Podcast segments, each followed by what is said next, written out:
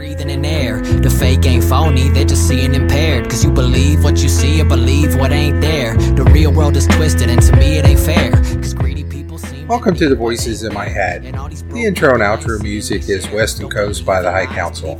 You can check them out on SoundCloud. Welcome back. Back with breaking news about Alec Baldwin. Seems that he has finally been charged for the death of Halyna Hutchins, who was the gal on his movie set that he shot and killed. This is going to follow the theme that I've been doing, and I'm I think it's just probably just a coincidence that I've been doing a theme on involuntary manslaughter because that's what he's being charged with. At first, I did a episode on the two EMS workers that placed a man face down, strapped him in, drove him to hospital, and after right as he got to the hospital, he's passed. He's dead dead. The DA in Illinois charged them with first degree murder because he says they should have known their actions would have caused the death. And I think that's maybe stretching it, but I don't know what training the EMTs went through. And I read the involuntary manslaughter law for Illinois, and it basically talked about the reckless behavior that the rec- they didn't intend to kill the man.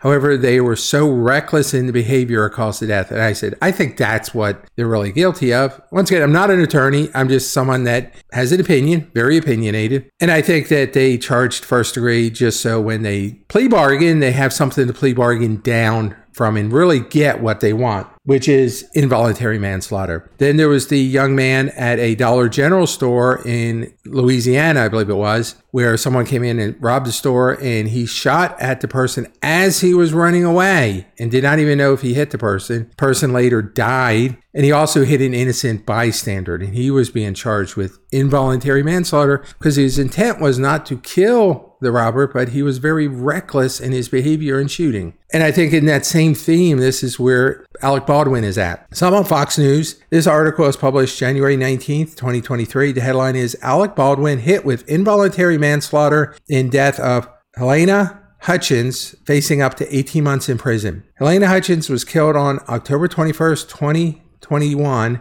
when a gun Alec Baldwin was holding on the set of Rust fired. Now, now this is, I mean, really shocking that it's taken them almost 18 months to charge Mr. Baldwin with this crime. However, it, it's I think it's going to be a little dicey and it may be a little hard to prove. However, they obviously think they have a strong enough case, which is why they move forward. And the article starts off with Alec Baldwin was charged with two counts of in, involuntary manslaughter in the death of Halyna Hutchins. Hannah Gutierrez Reed, who was the armorer on the film Rust, was also charged with two counts of involuntary manslaughter. Alec Baldwin's attorney called the charges a quote terrible miscarriage of justice in a statement to Fox News Digital. Quote, this decision distorts Halyna Hutchins' tragic death and represents a terrible miscarriage of justice, Luke Nikas of Quinn Emanuel said. Mr. Baldwin had no reason to believe there was a live bullet in the gun or anywhere on the movie set. He relied on the professionals with whom he worked, who assured him the gun did not have a live round. We will fight these charges and we will win. Now I'm now I'm questioning that, and I made no bones. I'm a big Second Amendment advocate. I like guns. I think everybody should own guns, and at the same time, I think everybody should train with guns. And my gun training says that we, I would have done something different than what Mr. Baldwin did. Now, is there a difference between my gun training and the, the legality of what happened? Absolutely. He may be totally within his rights, even though he used poor gun safety. He did not handle that handgun properly, in my opinion. Now, is that illegal? Court will decide. A, a jury is going to decide that, but it's not based on my knowledge of gun safety. It, it will be based on the law. There were there was three rules that I was taught when I first started handling guns and started taking training. Number one is you treat every gun as if it's loaded. Mr. Baldwin did not do that. He he was told it was a live round. He just assumed it was a live round. Number two, you never put the tr- your finger on the trigger until you're ready to pull that trigger. And number three is you never point your gun at anything unless you're willing, unless you're planning to kill or destroy something. Mr. Baldwin failed all three of those. And as I've said in, in the past, especially with the Dollar General store, you are responsible for that bullet once it leaves your gun until it stops its motion. Mr. Baldwin did not make sure that gun was unloaded. A, in my mind, once again, in this, I know it's 2020, but this is how I would have handled if someone handed me a gun and said there are blanks in that. I am going to check myself. I'm not going to take their word for it. Number two,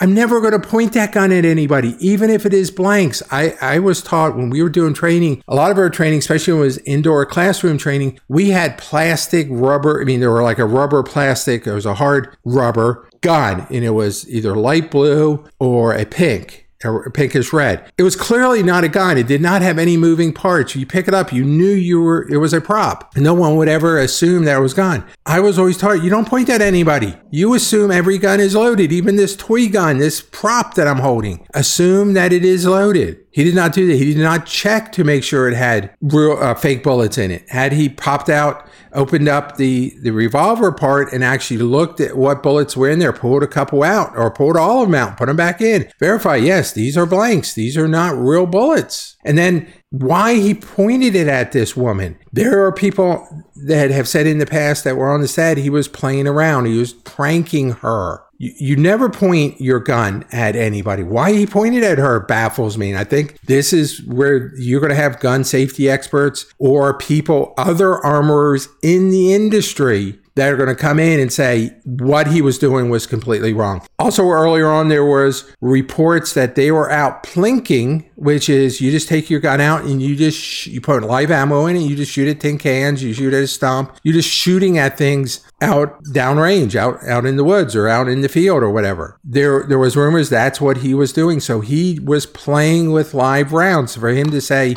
there was no reason for him to believe because there was no live rounds on the set. Now we may be getting into splitting hairs of what quote the set was. Now they may have the set could have been this part of the the field or the property they were on and they left the quote set to go shoot. But the fact that they're using the same gun and other people had ammo and maybe uh, live ammo was left in the gun, yes, I, I think he's going to be he's going to have a tough time with this. I'm going to skip over to New York Post. Their article is dated January 19th, 2023. The headline is Alec Baldwin, armorer charged with involuntary manslaughter and fatal Rust shooting of Halyna Hutchins. Starts off with Alec Baldwin will be criminally charged in connection with the Rust shooting that left cinematographer Halyna Hutchins dead, prosecutor said Thursday. So, first of all, she was not an actor. And I didn't say that in the last section, the last article. I, I would understand if he was supposed to point the gun at another actor or actress in the camera scenes behind him. So you want to get this picture of him pointing the gun. She was not even part of the movie as far as being on screen. Why did he point a gun at her?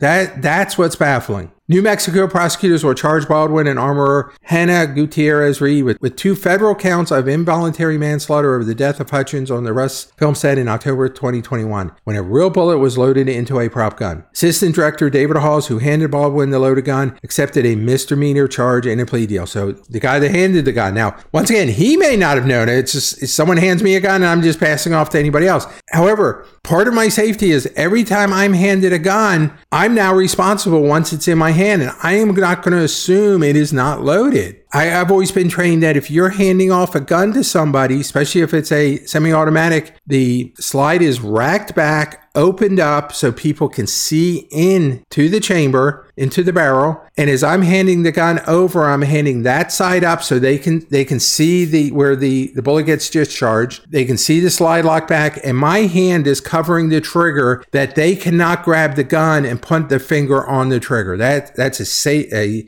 safe way to hand the gun. Now, if I'm handing a gun that is loaded and it's not locked back and I'm not holding it that way, I'm going to still hold the trigger and I'm going to tell the person this gun is hot. And hot meaning it's locked and loaded. There's live ammo in there. And if someone's handing me a gun, they're going to do the exact same thing I just said. And if they're not following those safety rules, when they're handing me that gun, I'm assuming it's hot. I'm going to grab it so I'm not grabbing the trigger. The first thing I'm going to do is check to see if it's loaded. If it's a semi automatic, I'm going to pop out the magazine. I'm going to look at the bullets. I'm going to rack the slide back to disengage. The bullet's already locked and loaded. And it's a revolver. I'm going to pop the revolver part open to actually see is it loaded? I'm not just going to assume. Tons of poor gun safety on the set. Now, whether that's illegal or illegal, I don't know. The legality side of it's going to be different. What's really going to come into play is what are the standard procedures on a movie set for handling guns?